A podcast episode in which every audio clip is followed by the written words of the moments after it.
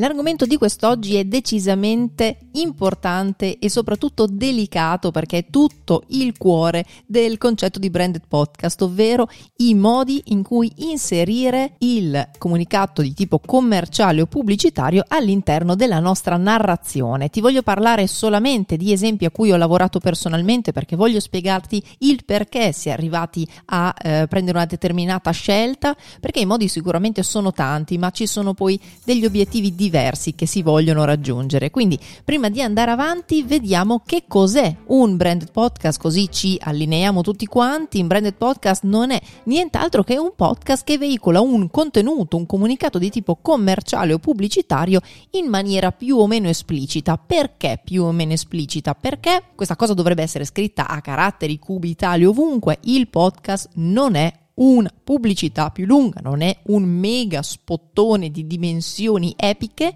non è un qualcosa che serve per vendere, vendere, vendere, vendere, vendere, come potrebbe essere invece un jingle radiofonico di 20-30 secondi che ovviamente è dritto al punto. Anche perché il jingle radiofonico, ricordiamoci sempre, o anche la pubblicità televisiva, ci interrompe mentre noi stiamo guardando, fruendo un contenuto. In questo caso invece il contenuto a cui mi riferisco è voluto e creato dal brand, quindi l'ascoltatore l'ascoltatore che sceglie di cliccare su un podcast non sceglie di ascoltare una pubblicità di 15-20 minuti, ma sceglie di essere intrattenuto oppure di essere informato da qualcosa e accetta implicitamente il patto col brand, ovvero che dietro questo contenuto ci sia comunque un messaggio commerciale che però deve essere veicolato in maniera corretta e onesta. Non dico tanto in maniera furba, in maniera intelligente, in maniera onesta rispetto all'ascoltatore, perché l'ascoltatore accetta che ci sia un messaggio commerciale perché non c'è niente di strano e niente di male, si sa che il brand deve vendere, però è importante che il brand eh, faccia comprendere all'ascoltatore che prima di tutto vuole creare con lui una relazione, quindi il momento e il modo in cui inserire il messaggio commerciale all'interno della narrazione è fondamentale. Quindi partiamo con cinque modi, io ne conosco cinque, sicuramente eh, ce ne saranno tantissimi e ne nasceranno altri. Partiamo intanto da cinque, cinque su cui io ho lavorato e che conosco molto bene, per cui ti posso parlare anche del retroscena. Allora, il metodo numero uno è il metodo forse più semplice, più comune, che è quello di inserire il nome del brand all'interno della sigla finale o della sigla iniziale. Il classico podcast che dice questo podcast è offerto da nome del brand, oppure presentato, proposto da, insomma, sponsored by, powered by, in tutte le, forme in cui abbiamo trovato questo, quindi il brand compare all'inizio e alla fine, di solito alla fine c'è una frase del tipo hai ascoltato il podcast di proposto dal brand XY, una maniera molto carina, una maniera molto delicata, una maniera che si usa quando eh, si vuole veicolare un discorso generico rispetto a un brand, non c'è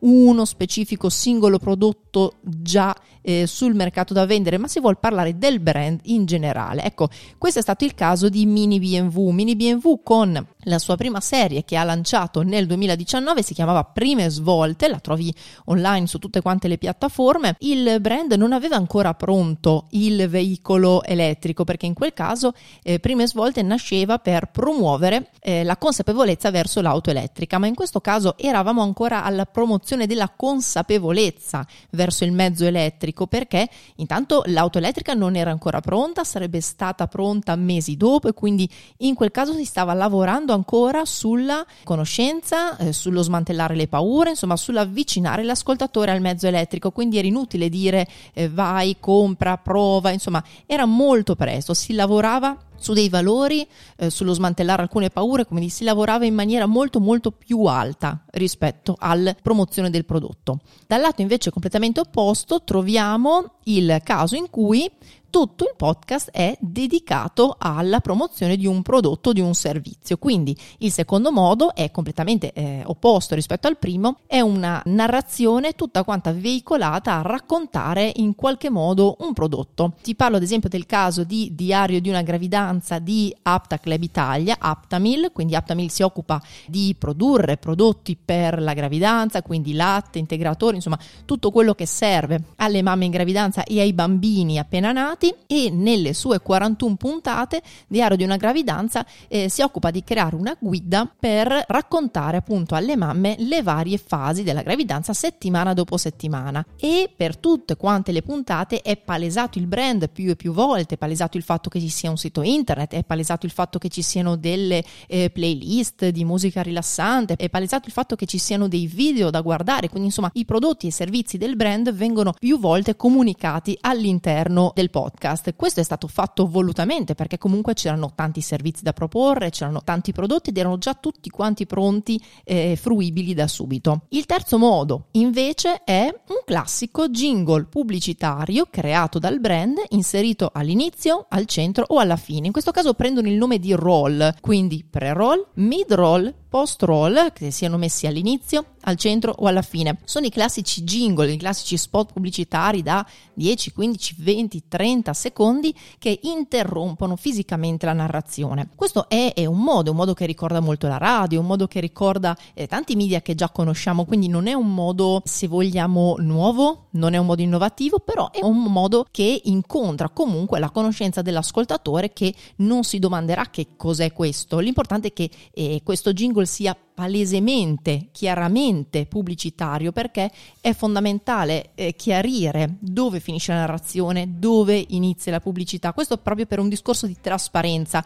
verso l'ascoltatore. Ecco, in questo caso è stato fatto nella seconda eh, serie di mini BMW che si chiama Quella svolta che in questo caso l'automobile elettrica era già disponibile sul mercato, quindi si trattava semplicemente di ricordare all'ascoltatore di andarla a provare, si ricordava all'ascoltatore quali fossero fossero le caratteristiche del veicolo, quindi si è scelto di inserire uno eh, slogan pubblicitario palesemente pubblicitario, in questo caso al termine delle storie. Perché al termine delle storie? Chiaro che all'inizio o al centro sarebbe stato forse più efficace dal punto di vista del numero degli ascolti, perché non tutti quanti gli ascoltatori arrivano al termine dell'ascolto di una puntata, ma è stato scelto sempre per onestà verso l'ascoltatore, perché in questo caso le storie raccontavano storie di esseri umani veri, vivi, con le loro paure, con tutto quello che avevano attraversato e quindi insomma andarlo a interrompere con un jingle pubblicitario era veramente un pochino brutto dal punto di vista proprio di onestà e di umanità. Quindi per mantenere quel rapporto di onestà verso l'ascoltatore si è scelto di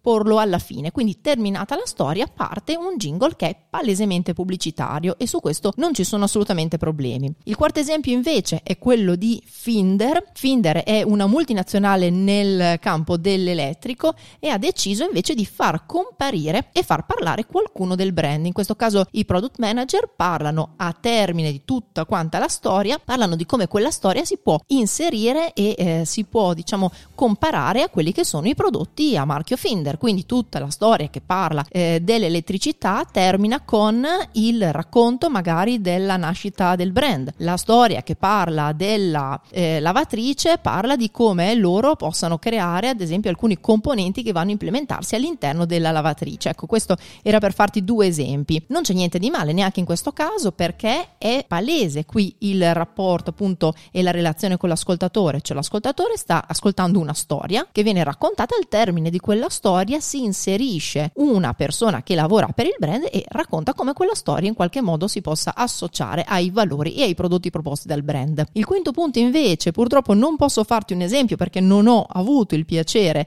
eh, di implementare questa forma, ma credo che non sia stata ancora implementata in Italia, è un metodo molto usato in America, ovvero la stessa voce narrante a un certo punto si interrompe, di solito verso l'inizio, si interrompe e con la sua stessa voce, quindi non c'è un jingle esterno che si inserisce, dice ok, prima di andare avanti però diamo lo spazio al nostro sponsor che ci permette di portare avanti questo podcast e dice due, tre, quattro parole sullo sponsor. Quindi è la stessa voce narrante che introduce il fatto che ci sia un brand alle spalle della produzione di questo podcast.